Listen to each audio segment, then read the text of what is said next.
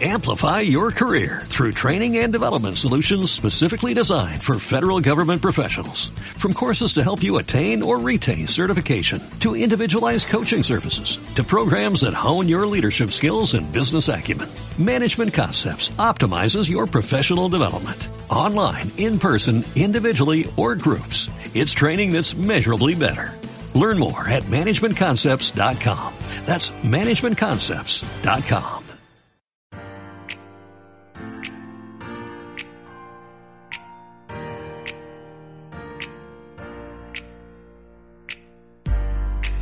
Hola, ¿qué tal? Mi nombre es Gibran Uscanga y te doy la bienvenida a Ontologueando, un espacio para ti, en donde hablaremos acerca de la mente, las emociones, relaciones, coaching y demás temas de interés que sé te serán de mucha ayuda en tu vida.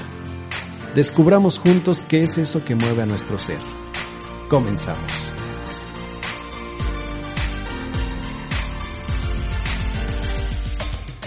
Pues, hola, ¿qué tal? Muy buenos días, buenas tardes, buenas noches, sea la hora que sea en la que me estés escuchando. Te doy la bienvenida a este podcast. Y el día de hoy tengo el gusto y el placer de, de tener una invitada especial, alguien a quien yo quiero mucho, le tomé mucho cariño en su momento y este, ya está presente desde, desde hace dos años, ¿fue? Ya dos años. Sí. Sí, sí, sí. Pero bueno, este, quiero darle la bienvenida a Tania Martínez. Ella es, este, tanatóloga, psicóloga clínica, pero bueno, vamos a dejar que ella nos explique. Tania, bienvenida. Hola, Gibran.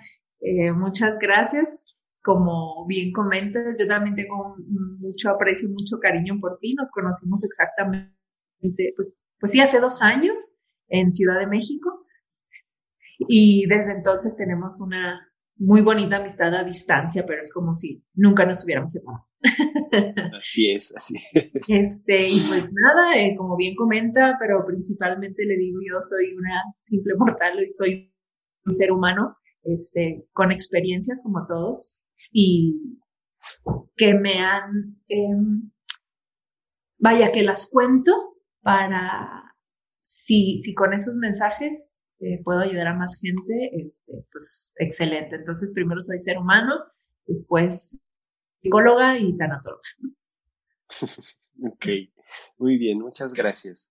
Y este, y, y bueno, cuéntanos un poco de, de, para darle una introducción a, a la gente que nos escucha y que a, a, lo mejor no ha escuchado, no conoce bien. ¿Qué es, qué es la, la tanatología?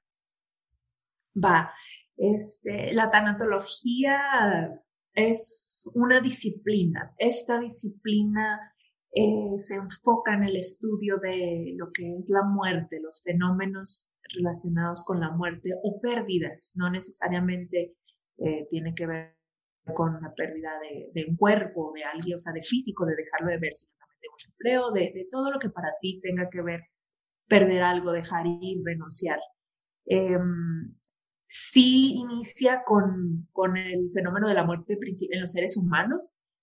¿Y cuál es la intención de esta disciplina? Pues se enfoca en establecer un lazo de confianza y de esperanza en el enfermo, en la persona que está pasando por esta situación, por el tránsito hacia su muerte, también para establecer estos lazos con la familia, con el personal médico, sensibilizar a las personas que no porque a lo mejor ya no puedan alzar la voz porque estén postrados en una cama no significa que tengan que para el final de sus días no cuenten con un trato digno como si ya no contaran. Entonces, eh, hacia eso va enfocada la, la tanatología, eh, que haya buenos cuidados, que ayuden al enfermo a morir con dignidad, a tener una muerte apropiada, y pues con apropiada es aquella muerte en donde se logra el menor sufrimiento posible, es persistir en las relaciones significativas para el enfermo,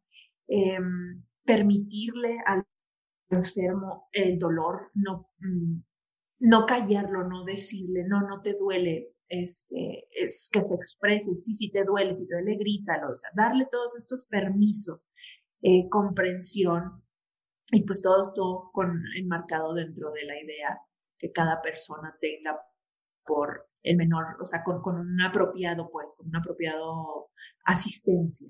Ya dependerá de cada quien, pero estas son como las bases para eh, la tanatología, para el bien morir, vaya. Ok.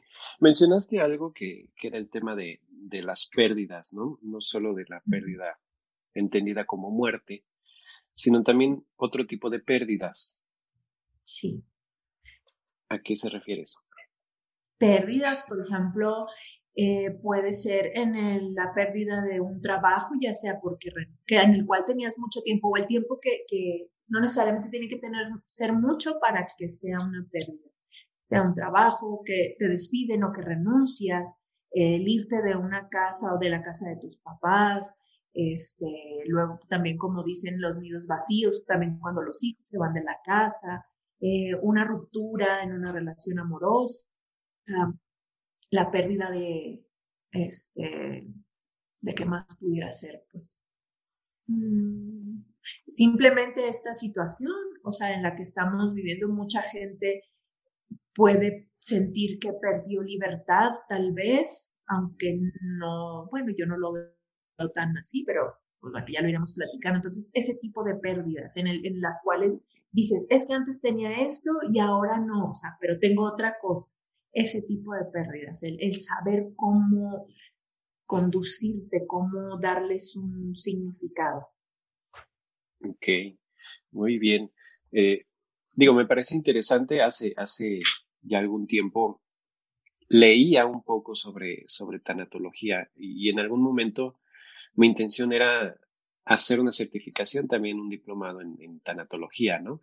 Sin embargo, pues bueno, las, las, la vida me llevo por otros, por otros caminos, ¿no? Y digo, no lo descarto, no lo descarto completamente, todavía eh, es un tema que me llama la atención.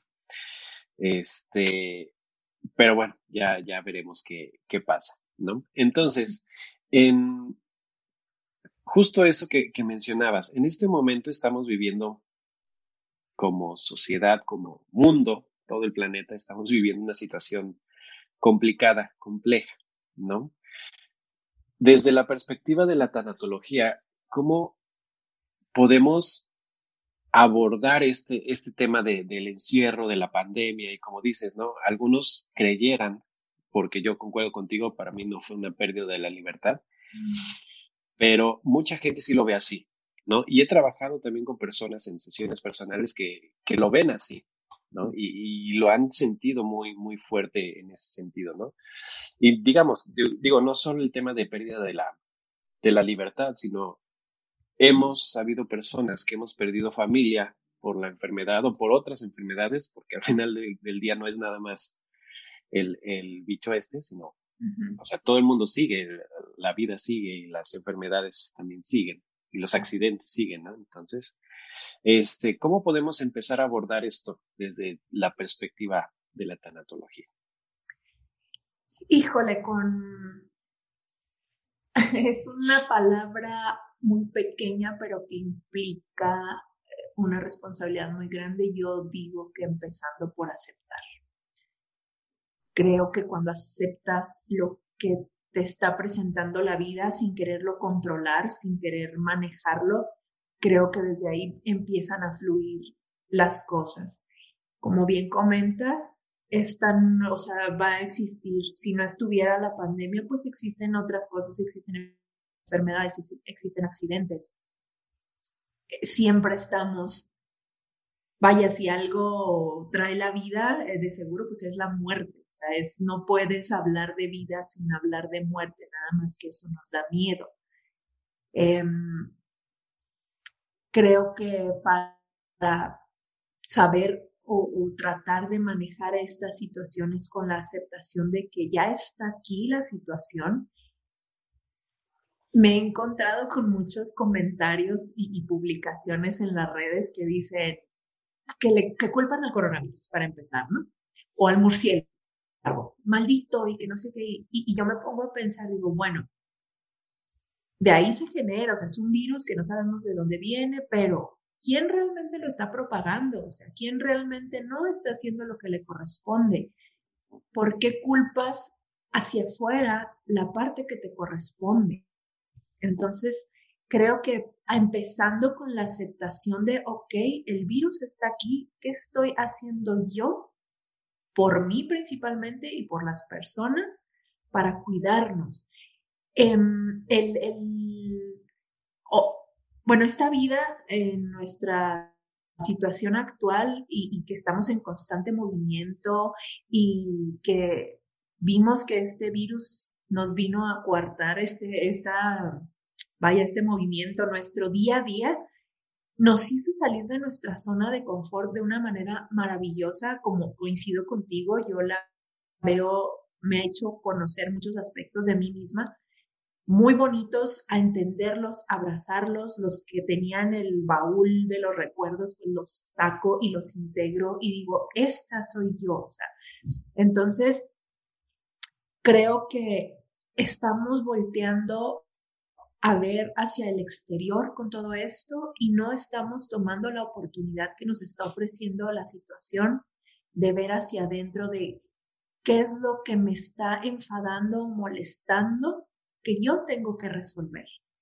Em, como te digo, esta pandemia nos sacó mucho de nuestra zona de confort, nos vino a dejar en claro que lo único permanente es el cambio y con él a veces y con estas situaciones pues la muerte, pero no necesariamente la muerte como te decía ahorita como una ausencia física, sino como la pérdida de un trabajo, de un estilo de vida, de una persona con la que te casaste y que decías es que yo soy esto antes pandemia y ahora que la pandemia te lo quitó, entonces ¿quién eres? Entonces descubres que te estabas identificando con tus personajes, con tus máscaras, con tus títulos, con tu posición en el trabajo y te estabas dejando de lado y eso es lo que nos está doliendo actualmente de es que ya no soy el gerente, a lo mejor porque tu empresa tuvo recortes. Pues no, o sea, desempeñabas como gerente, pero sigues siendo fulano de tal. Entonces, cuando aceptas la situación y vas a ti y decides mejor adquirir tú una actitud ante lo que está sucediendo, creo que eso hace más llevadera la situación. Muy bueno.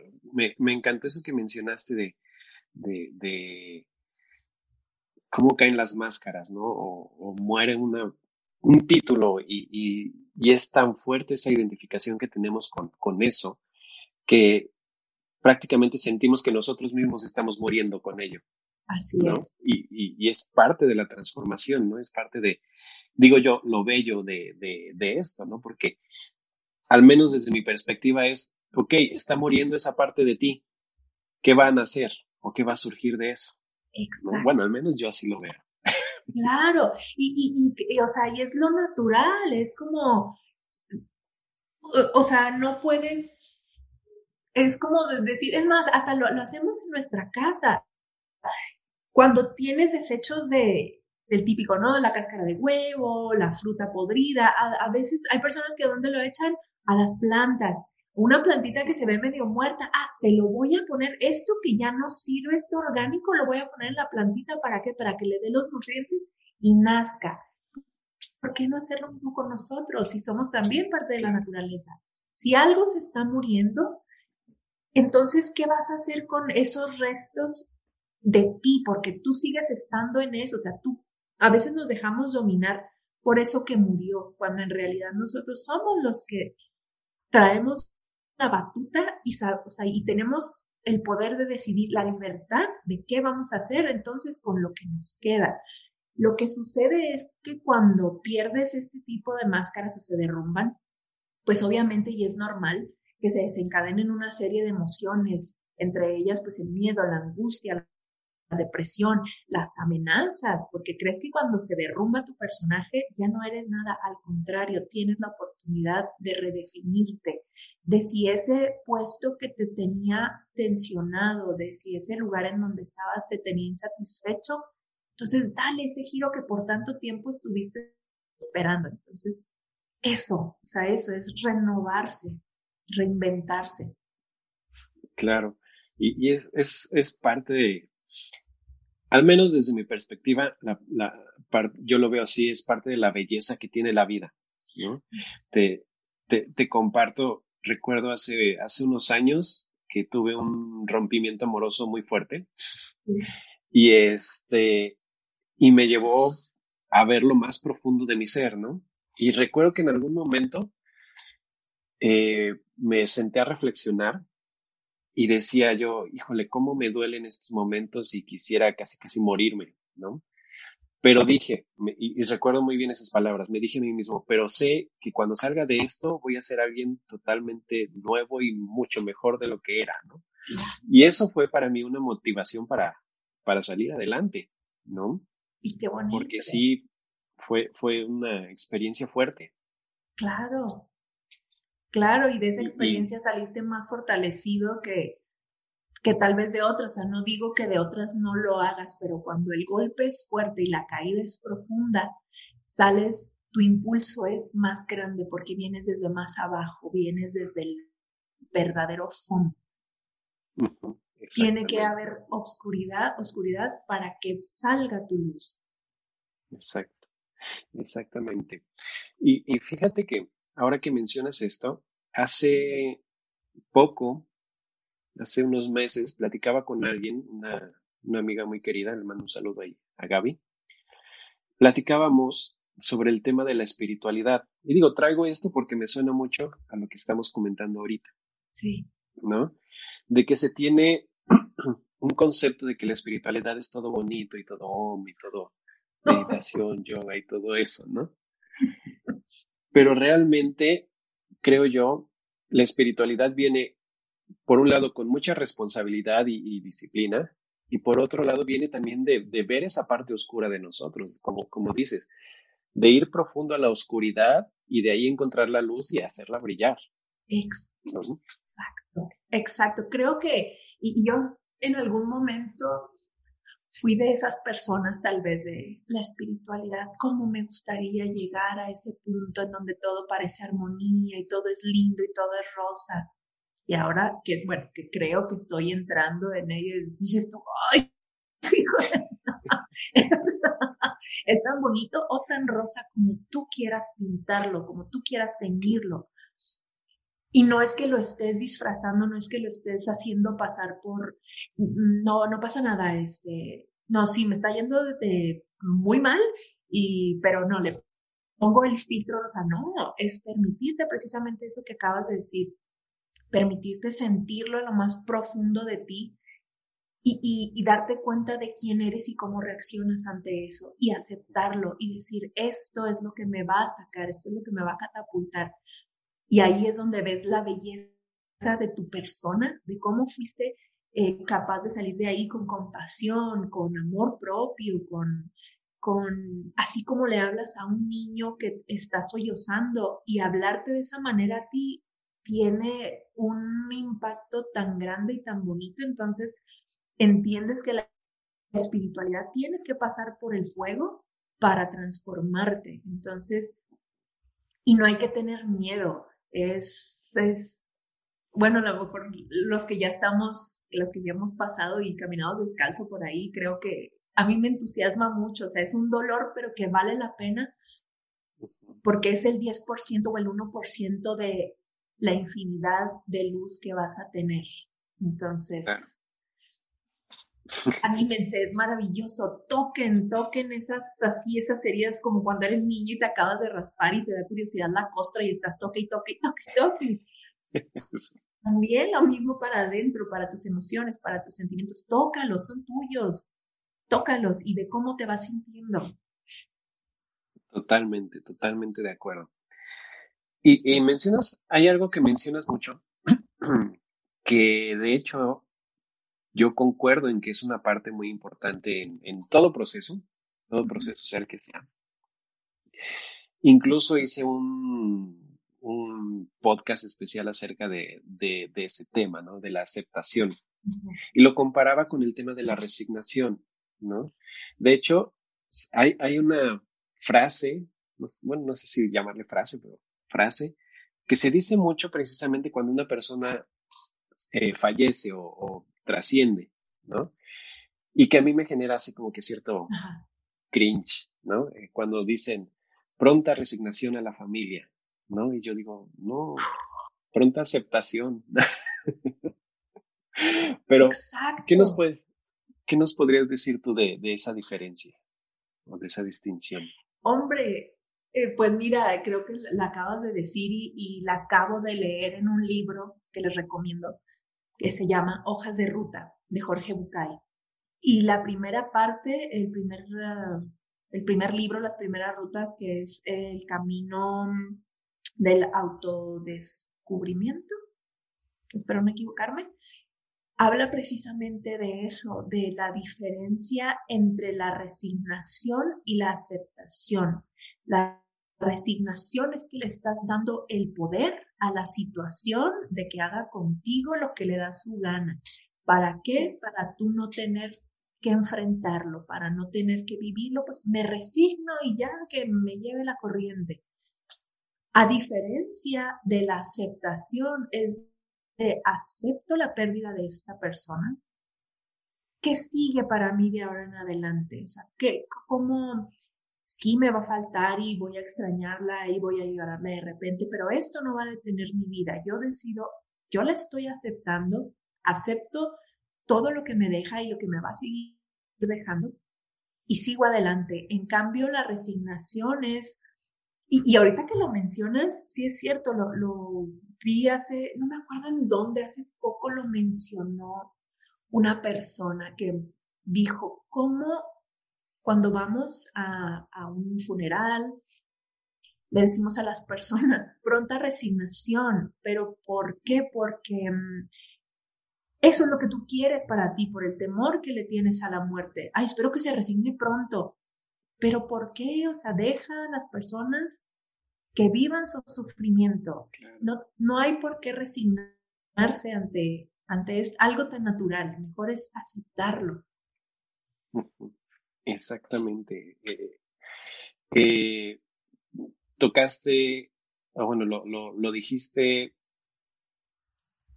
de la mejor manera, ¿no? Eh, es parte de ese miedo que tenemos a, enfrentarnos nosotros mismos a, a, esa muerte. Entonces, como no quiero yo sufrir eso, pues, trato de evitar que la otra persona también lo sufra. Exacto, porque como ella me lo está reflejando y yo en mí todavía no lo tengo resuelto, entonces yo no quiero verla sufrir, entonces resígnate pronto porque mira, me estás moviendo cosas que no me gustan.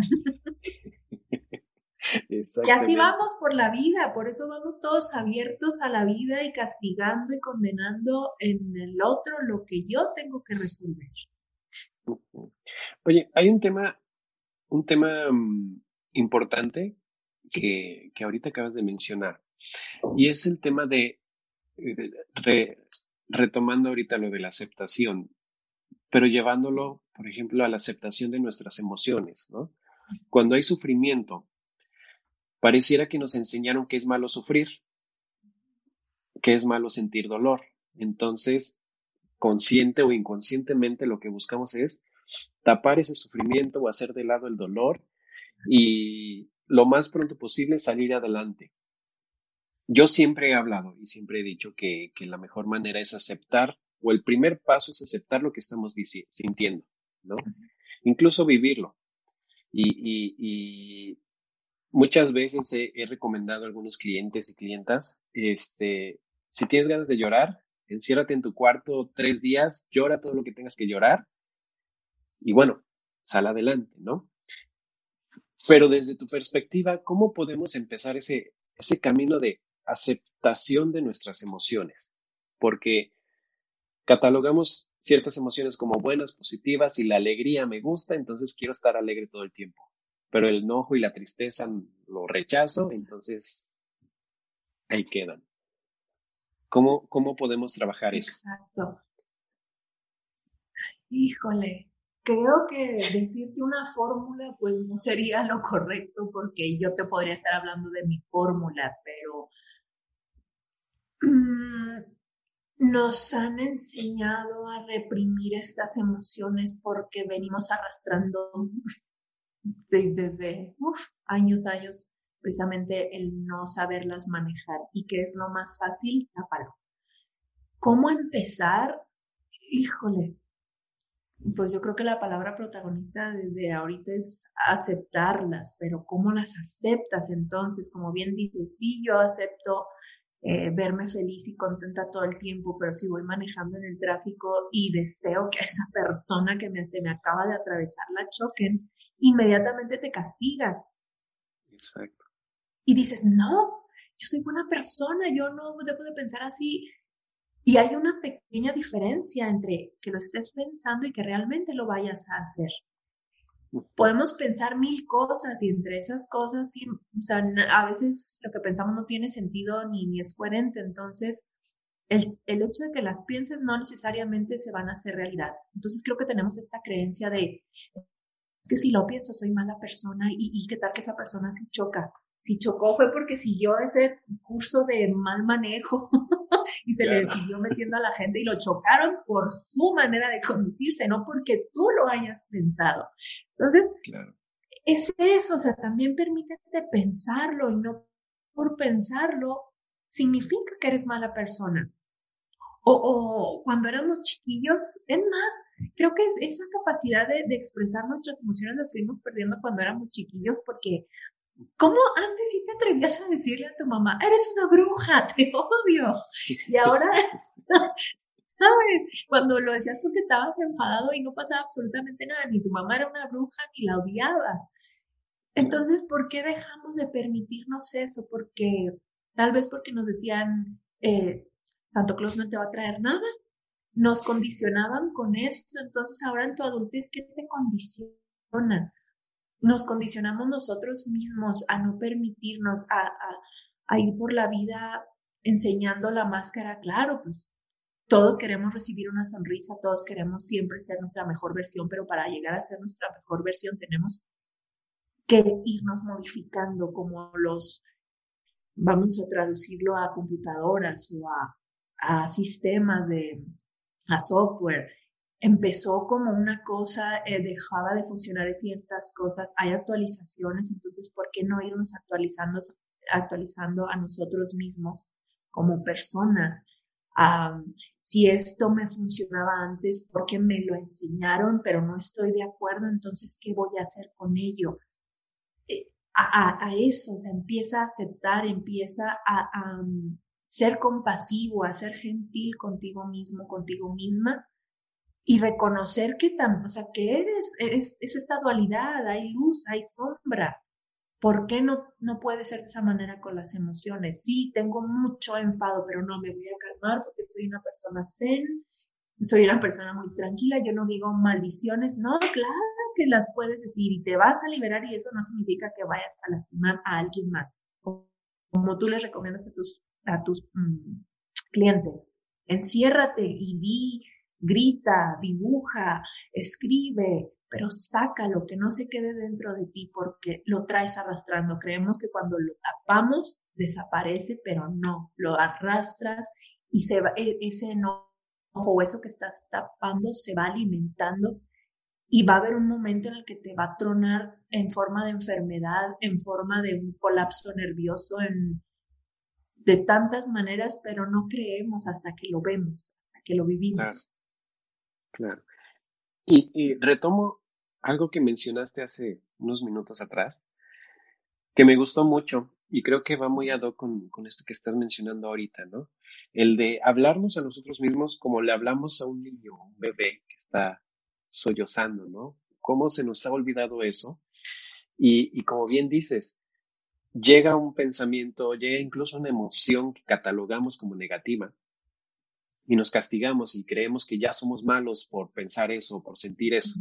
Y no, no es que seamos malos, es que somos humanos y sentimos. Así. Así es. Fíjate, y, los invito a, las personas que nos estén escuchando, de verdad, traten poco a poco, a lo mejor al principio va a ser difícil, pero traten de, llevar a cabo este ejercicio de hablarte cuando estés pasando por un momento en el que inmediatamente tiendes a castigarte y a reprocharte y a decirte, ay, ¿por qué estás llorando por esto? O de verdad, cierra, tómate unos segundos, unos minutos, no pasa absolutamente nada, los desperdiciamos en otras cosas. Siéntate contigo mismo y, y de verdad cierra tus ojos y visualízate como ese niño o esa niña y háblate con esa gentileza.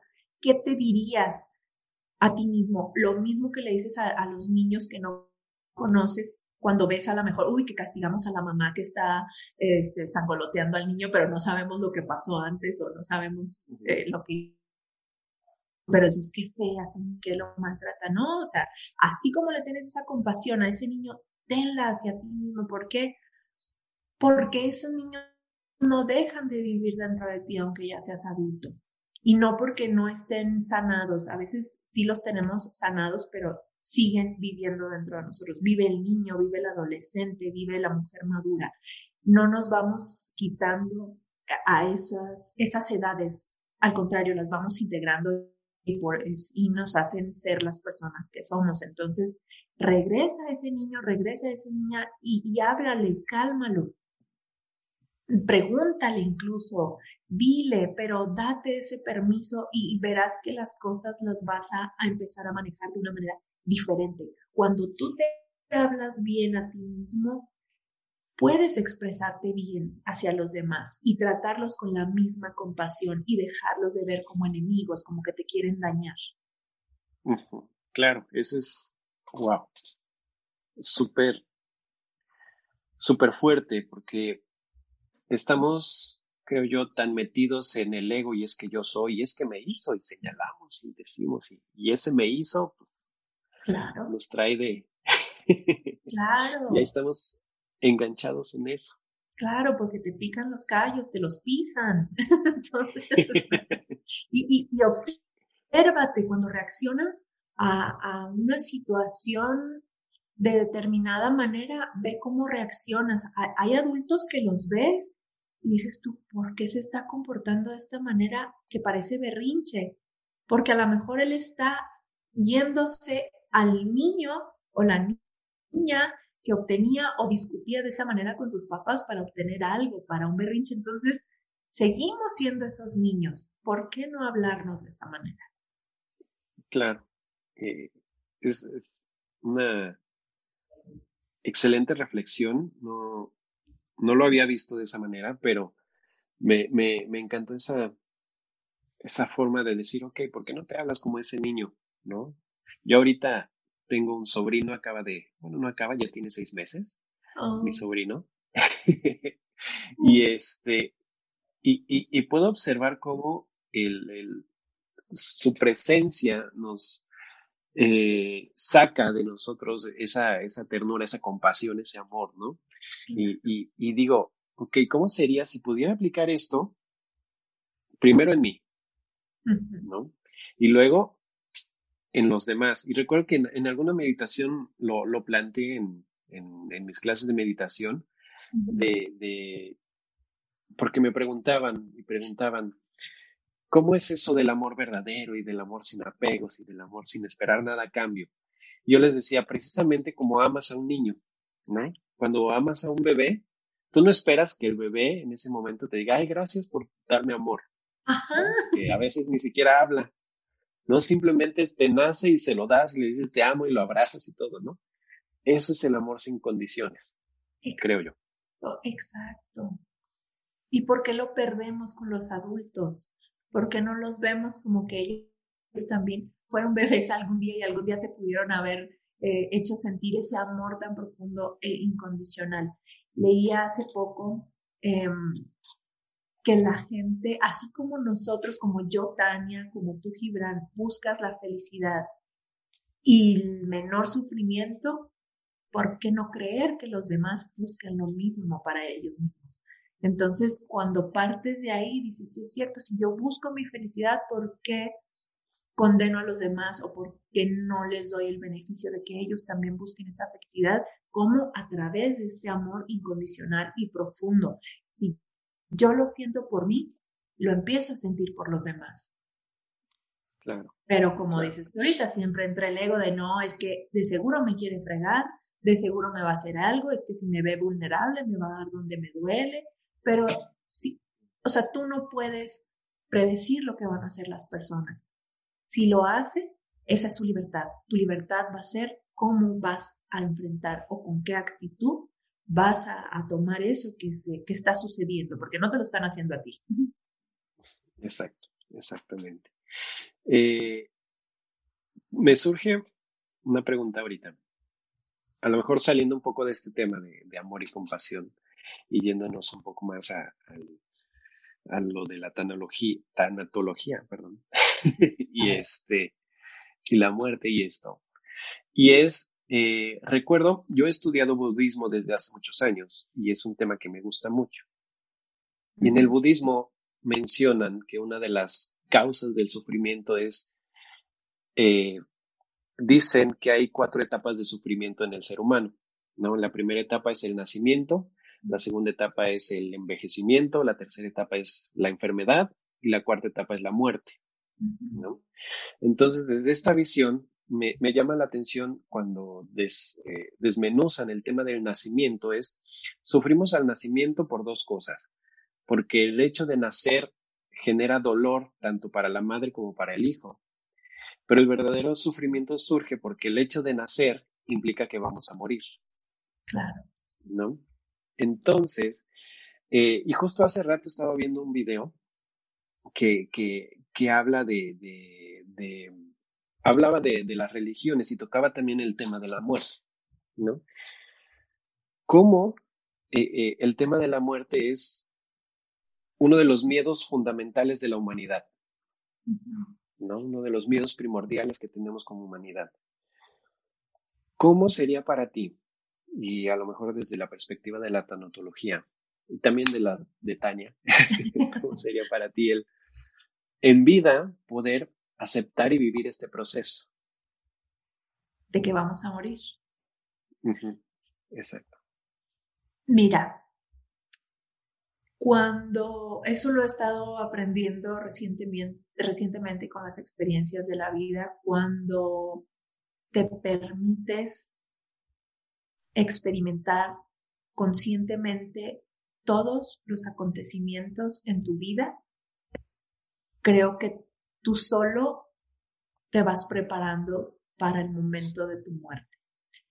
Cuando gozas, es más, y, y, no le estoy robando los créditos a la película de Disney que acaba de salir recientemente de Soul, pero sí coincido, o sea, a mí esa película me, dije, no estoy sola en el mundo con mis pensamientos, o sea, no estoy tan equivocada, porque hace tiempo yo reflexionaba y decía, tenemos la imagen o nos han vendido la imagen que para vivir tienes que vivir intensamente, o sea, es, me aviento del paracaídas, voy, corro, nado, me sumerjo con los tiburones, todo frenéticamente, pero ¿qué es eso? Tradúcelo y es aceleras, o sea, vas acelerado, es que quiero vivir cuantas más cosas sea posible y siempre vas correteando una y otra y otra y no disfrutas una cuando ya estás empezando otra.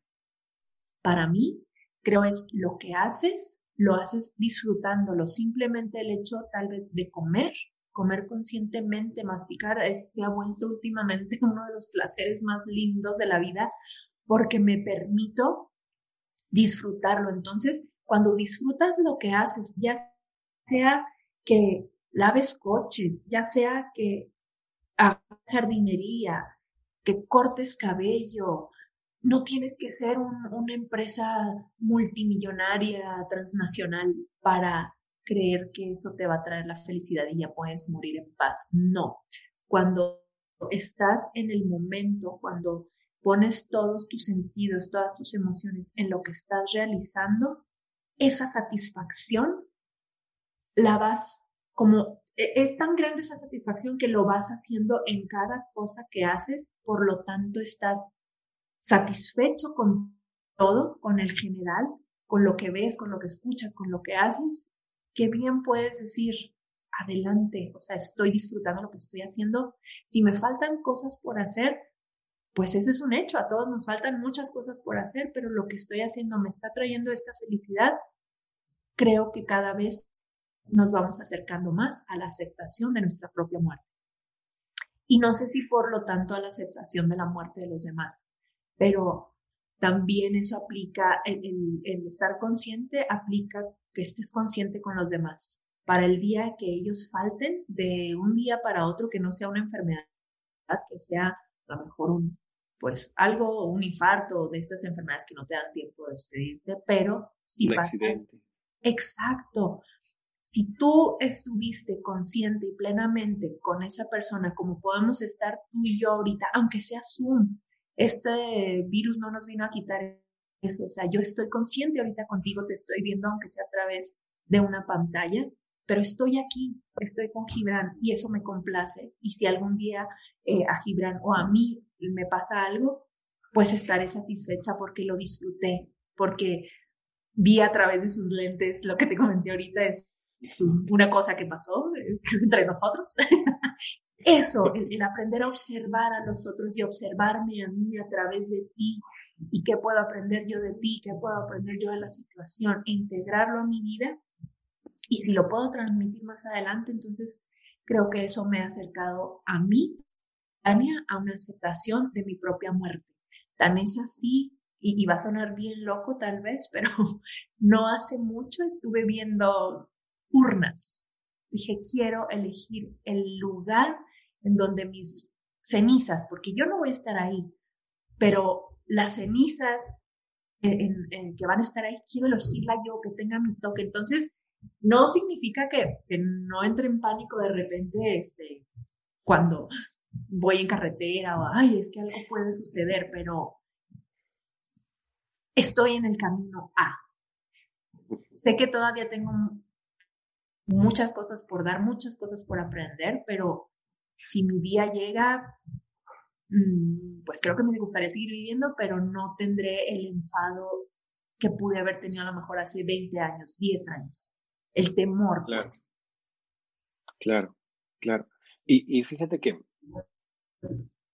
creo que, que, reflexionando con esto que me comentas, eh, mucho del tema del miedo a morir es que no nos hemos dado la oportunidad de vivir plenamente como estás comentando, ¿no? A mí también me encantó Soul y terminé llorando, casi berreando. Exacto, porque hay tantos mensajes, pero principalmente eso. Exactamente. Y, el tema de, vivir el presente, fíjate que, que me acordé, los budistas dicen que la meditación es una preparación para la muerte. No, la, intención verdadera y última de la meditación no es relajarnos, es prepararnos para la muerte. ¿Por qué? Porque se dice que a través de la meditación es estar presente y consciente en todo momento, ¿no? Y como dices, hacer lo que hagas, pero con plena conciencia. Y, y, y de esa manera podemos decir, ok, pude vivir una vida plena, que, que a veces confundimos el tema de, de, una vida plena con, como bien dices, ¿no? El, el, ser recordado tener muchas cosas o lograr muchas cosas o esa vida de, llena de acción y de emoción. Y a veces creo que, que realmente el, el vivir una vida plena significa simplemente vivir realmente y, y sentir y, y estar plenamente en el momento presente. Exacto. Exactamente. Y, validarte a ti por lo que estás haciendo y validar a la otra persona si no está en la misma sintonía que tú. También eso se vale porque tú también estuviste en algún momento ahí y, te pasaron ciertas cosas que te hicieron cambiar de, manera de pensar. Entonces, darle también la oportunidad a esas personas que no están en el mismo nivel vibrando como tú, pero en ser compasivo como te hubiera gustado que fueran contigo cuando tú también estabas en ese momento. Que te entendieran, que no porque no estés en, no me gusta hablar de niveles, pero si no estás en, la misma sintonía vibratoria que ellos, no significa que valgan menos o más, simplemente son cosas diferentes. Y, todos darnos ese valor por el simple hecho de ser seres humanos y estar aquí y que estamos buscando la manera de de llevar un, camino eh, satisfactorio, pleno, que va a haber sufrimiento definitivamente, pero ¿qué vas a sacar de ese sufrimiento? Encontrarle el lado brillante. Tal cual, tal cual lo, has mencionado, ¿no? Ahora, me he encontrado también con, algunas personas, clientes, eh, coaches, que ¿Han sufrido alguna pérdida eh, familiar, algún ser querido, de hace años? y aún hoy en día siguen eh, sufriendo esa pérdida. ¿Qué nos podrías aconsejar o cómo podríamos, qué podrían hacer estas personas que están viviendo algo así? Mira, em, es que es bien, no sé si fuerte, delicado lo que voy a decir, pero aún en estas situaciones elegimos permanecer en el sufrimiento, porque es más fácil, porque es más cómodo, porque podemos seguir culpando al que se fue. Y tienes la opción de elegir dejarlo ir. Por salud no significa que te olvides, sino sigue con tu vida, no te ates, encuéntrale el sentido a esa pérdida, pero elige, elige estar del otro lado, elige estar saludable, elige estar contento, elige estar satisfecho por haber convivido, conocido a esa persona. Te voy a compartir este, una experiencia personal de que fue la que me llevó aquí, bueno, la que me trajo aquí a, estudiar todo lo que, pues, el diploma de tanatología, la carrera de psicología, fue la pérdida de mi mamá. Eh, ahora en marzo serían nueve años y lo que yo le digo a la gente es de que a más años no disminuye el sentimiento, al contrario, porque lo traduces a que se va perdiendo más cosas, a que, no sé, mi mamá ahora no puede ver este, lo que estoy haciendo, o mi mamá ahora no le puedo ir a contar de, ah, tuve una charla con mi amigo Gibran, ¿sabes? Entonces, pero mi elección fue ¿Qué voy a hacer con esto? ¿Cómo lo voy a transformar? Decido quedarme en el sufrimiento, decido quedarme eh, y revolcarme en mis mocos y en mi llanto y, y ser la pobrecita para que la gente se compadezca de mí o decido salir adelante y ser una voz para quien pasa por eso, por ese mismo eh, tramo. Obviamente no te voy a dar las herramientas ni, ni la solución porque esa es mía, pero te voy a decir yo cómo lo logré y si algo de lo que te diga te va a servir, adelante, si no lo puedes ir manipulando y adecuando hacia tu vida. Entonces, te estás perdiendo de muchas cosas por tener así tus, tus lentes oscuros del sufrimiento. Haz, levántalos así como cuando quieres ver a alguien claramente que te levantas los lentes de sol. Haz eso, Sal de ese filtro de sufrimiento y vea este filtro de la aceptación, de elegir la felicidad y creo que ahí te vas a dar cuenta de muchas cosas, pero no sé si venga del de, que las mismas religiones nos lo, nos lo han inculcado, hay que sufrir para merecer. No, yo te digo, no es necesario sufrir para merecer tú eliges si quieres sufrir o permanecer en el sufrimiento, porque de repente pues si sufres por algo, pero dices tú, ok, quiero quedarme aquí y perderme de todo lo que hay allá afuera. No, esa fue mi elección. Yo elegí no quedarme ahí, yo elegí no arrastrar a mi mamá porque era la vida de mi mamá, o sea, no, su muerte no sucedió para perjudicarme a mí, pero yo decidí agarrarla como un, para catapultarme. Eh, de la mano de la tanatología viene una palabra también que es, que es una psicoterapia también, que es la logoterapia, que es darle sentido a tu vida y o a, lo, a los eventos eh, no tan buenos o de pérdidas que te han sucedido, ¿qué sentido le vas a dar? Entonces, es eso, elige, elige salir del sufrimiento a más sufrimiento no significa que te vayan a regresar a tu ser querido, jamás. O sea, eso nunca se ha visto, ni va a resucitar, nada de eso. Entonces, elige mejor vivir tu vida como si esa persona tal vez todavía estuviera aquí. Obviamente ya no le vas a poder contar, pero vas a tener la misma satisfacción que si le pudieras contar las cosas. No sé si, sí, sí, va de acuerdo, pero eso es lo que a mí me ha funcionado. O sea, le cuento en, mis sueños, le cuento adentro de mí, le escribo o, me gusta pensar, sí, ella lo ve todo porque ahora lo es todo. A lo mejor no, no lo sé, pero hazlo con eso como si todavía te estuviera viendo y y creo que le vas a encontrar el sentido o el sabor a lo que estás haciendo.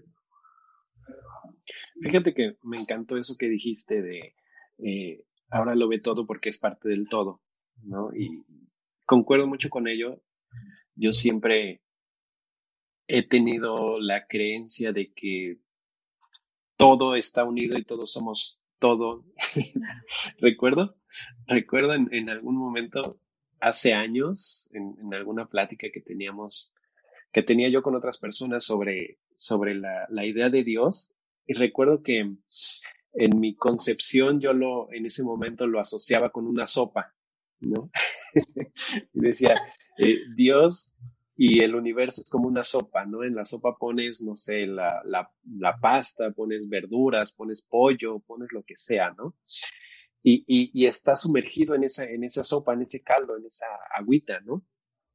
Pero te das cuenta que, de que si tomas nada más el agua, eh, contiene los elementos tanto de las verduras como del pollo, como de las proteínas y todo eso, ¿no? Entonces, creo yo, o desde mi perspectiva al final del día, todos somos todo, ¿no? Y la muerte, al menos como yo lo veo, es dejar esa parte, esa limitación física para realmente unirnos a ese todo, ¿no? Pero bueno, esa es mi, percepción, mi, idea, ¿no? Y yo coincido contigo y, y tan, o sea, tan nos podemos dar cuenta que todos somos parte del todo porque las acciones, a lo mejor esto es lo que se ve en el, en el mundo físico, ahorita con esta pandemia, nuestras acciones están repercutiendo a otros.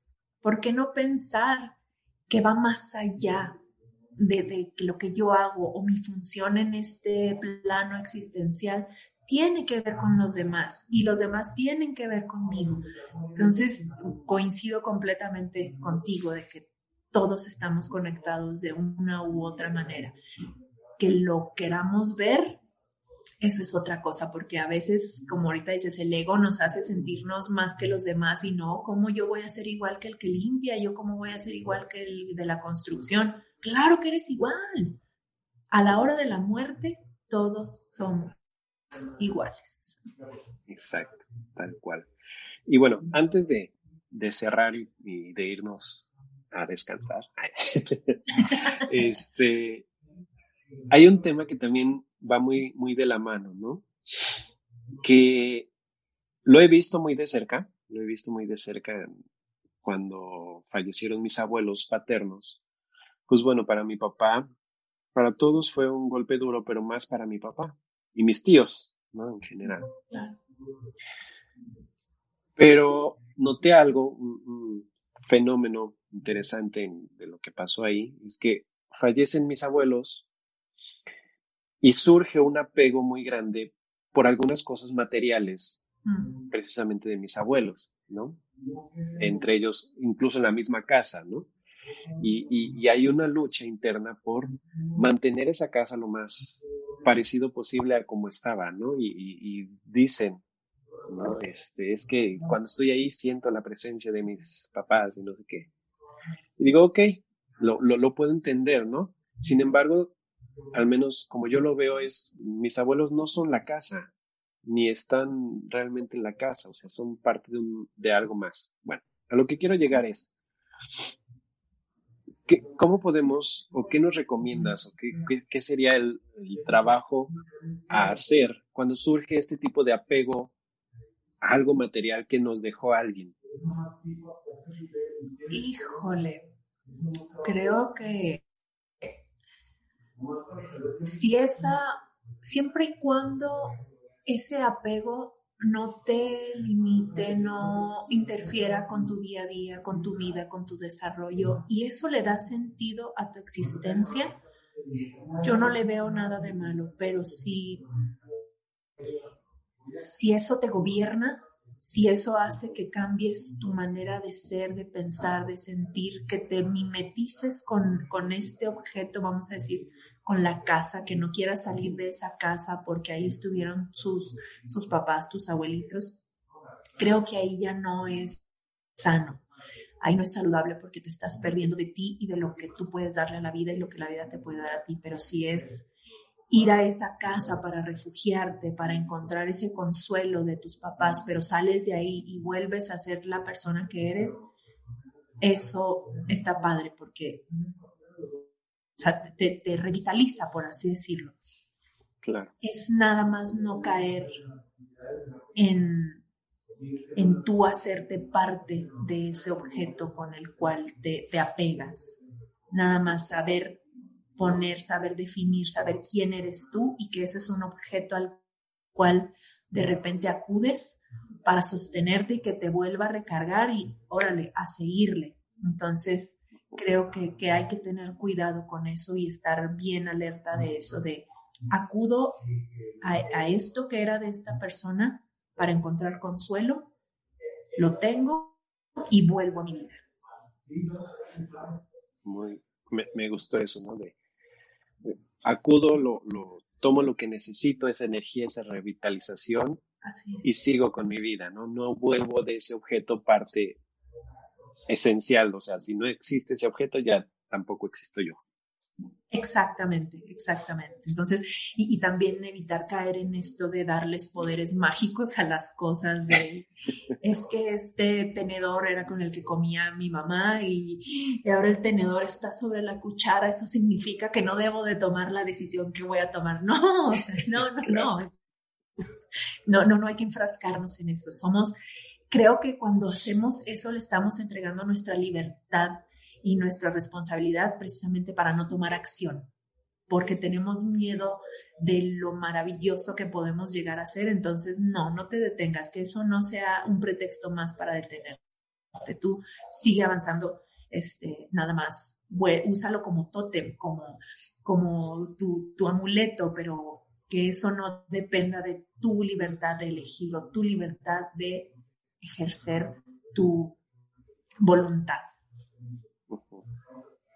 Claro, fíjate que eh, y hace tiempo escuchaba una, eh, yo soy fan, ultra fan de Alejandro Sanz, y, en uno de sus discos, el, creo que es el Unplug, menciona en algún, en algún momento, él dice que la mejor manera de honrar a, nuestros, a los que ya se fueron es seguir viviendo. Y, y, me parece súper fuerte y, súper cierto el, hecho de que la mejor man y, y, yo lo transformé o lo, lo adapté a mí, ¿no? Yo digo, la mejor forma de seguir viviendo cuando alguien se nos va o alguien importante se va es vivir a través de las enseñanzas positivas que nos dejaron, ¿no? Y, y, como dices, si tengo aquí este lapicero y me lo regaló mi, mi abuelo antes de morir, bueno, es, eh, con este lapicero voy a firmar las decisiones importantes de mi vida, ¿no? Se convertirá en ese tótem, como dices. Exacto, y qué bonito, o sea, búscale a eso también, encontrarle un sentido, cómo lo puedo usar en mi beneficio, no en mi perjuicio, o sea, es que eso no me detenga, que al contrario, eso me impulse. Y, y también que la pérdida de un ser querido nos enseñe a valorar a los que todavía están aquí, a pasar ese tiempo. No te estoy diciendo que vayas y te metas tres horas a la casa de esa tía que no has ido a visitar en dos años. A lo mejor con diez minutos, que es el tiempo que puedes ajustar, pero que esos diez minutos la escuches, la observes, veas el brillo en sus ojos, qué le hace reír, o, conserves eso, esa carcajada que soltó por una burrada que dijiste. Eso, e, eso es lo que te va a nutrir y esos son los momentos que van a permitirte soltar a las personas, porque todos nos vamos a morir. Entonces, piensa que esa persona tal vez no va a estar mañana. También es un ejercicio que a veces hago de, ok, le quiero decir a esa persona con la que me enojé hace tanto tiempo, pues que este, lo extraño, pero no, ¿cómo le voy a decir que lo extraño? Piensa inmediatamente, ok, mañana no va a estar por X o Y, pero de verdad piénsalo y siéntelo y créelo. Entonces las cosas cambian. Lo haces y te liberas un poco del ego y, y, lo haces por ti y para ti, no porque quieras escuchar de regreso algo similar, es porque tú quieres sentirte bien entregándole al otro unas palabras, una acción, pero hasta ahí, si recibes algo, qué bonito, atesóralo, pero si no, quédate con la satisfacción de que lo hiciste porque tú querías para ti y por ti. Claro, así es. Muy bien, me parece perfecto. Pero bueno, se nos está terminando el tiempo. Antes de, cerrar, de, irnos a nuestras actividades, me gustaría que nos compartieras una reflexión final. ¿Qué, podemos, qué, cuál sería tu reflexión después de, todo esto? ¿Qué, ¿Qué, nos puedes compartir? Híjole, pues mira, antes de empezar esta charla, yo tenía he pensado decirles algo, pero se los digo al final. Cuestionen esto que les estoy diciendo. No se queden, investiguen. Es bien fácil escuchar este podcast y decir, ella que va a saber de mi vida o por qué le tengo que creer. No, no me tienes que creer, tú eliges creer. Y si no estás de acuerdo con algo, lee, investiga y, encuentra las palabras, encuentra los argumentos que para ti tengan sentido y te ayuden a seguir caminando. Esto que yo te comparto es lo que yo he aprendido con mi trayecto, con las experiencias. Y no nada más con esto, siempre cuestiona, siempre investiga, no te quedes con lo que te dice la gente, porque lo que te dice le ha servido a ellos. Entonces, creo que esa es la reflexión, siempre Investiga no porque dudes de la persona o la desacredites, sino para que para ti tenga un sentido lo que escuchas. Y pues creo que lo último, este, como reflexiones, mm, híjole, es que son muchas cosas, es, es aceptación, es responsabilidad, ser responsable de lo que haces y de lo que no haces acepta, acéptate como eres. Y, híjole, no sé, es que son muchas cosas como para resumirlas en, algo, pero, ok, ya para finalizar, eh, me gustaría compartirles esta frase de Víctor Frank, que es el padre de la logoterapia, que dice, el hombre muere como ha vivido. La forma como experimentará la terminación de su vida dependerá de la riqueza, plenitud y valor con la que haya vivido. Ok, excelente reflexión. Eh, fíjate que justo estoy leyendo el, libro de El hombre en busca de sentido de Víctor Frank. Lo tengo aquí. Y este... Recomendadísimo. muy bueno, muy bueno. Este, y bueno, antes de irnos, antes de cerrar ya definitivamente. ¿Cómo te podemos encontrar si alguien quisiera tomar alguna sesión, alguna terapia contigo? ¿Cómo le puede hacer? ¿Dónde estás? Etcétera. Bueno, me encuentran en redes sociales, tengo Facebook e Instagram como persona coru, coru con K, persona es arroba persona coru. Ahí estoy, me pueden mandar este mensajitos o en el correo Tania Magdalena M gmail.com y con mucho gusto podemos platicar de ser humano a ser humano. Yo encantada de compartir este, pues, mis experiencias y de lo que más pueda servir y desde luego aprender. Creo que cuando estás en este oficio aprendes más de ti mismo y de los demás. Entonces, ahí están, esas son mis redes. Muy bien. con mucho gusto. Perfecto, pues muchas gracias y pues bueno, aquí está la puerta abierta para cuando quieras, con mucho gusto, eres más que bienvenida. Muchísimas gracias por tu confianza, Gibran. Eh, de igual manera, aquí estoy yo para lo que se te ofrezca en estas y en las siguientes, en las buenas y en las no tan buenas, y con muchísimo gusto y mucha satisfacción de haber coincidido con personas como tú en esta vida. Bueno, muchísimas gracias. Y pues bueno, gracias a todos los que nos han escuchado, nos han sintonizado el día de hoy. Eh, recuerden también si quieren trabajar conmigo, si quieren seguirme en mis redes sociales, encuentran como gibranu.lifecoach10, tanto en Facebook como en Instagram, o pueden mandarme un correo electrónico a contacto y con mucho gusto estaré resolviendo sus dudas, preguntas, eh, situaciones recomendaciones, todo lo que quieran compartirme. con mucho gusto estaremos ahí. Y pues nada, nos escuchamos la próxima semana. Y muchísimas gracias, Tania. Gracias a todos. Nos vemos. Gracias, besos y abrazos. Y sean plenos y sean felices. Así es. Nos vemos pronto. Bye. Bye.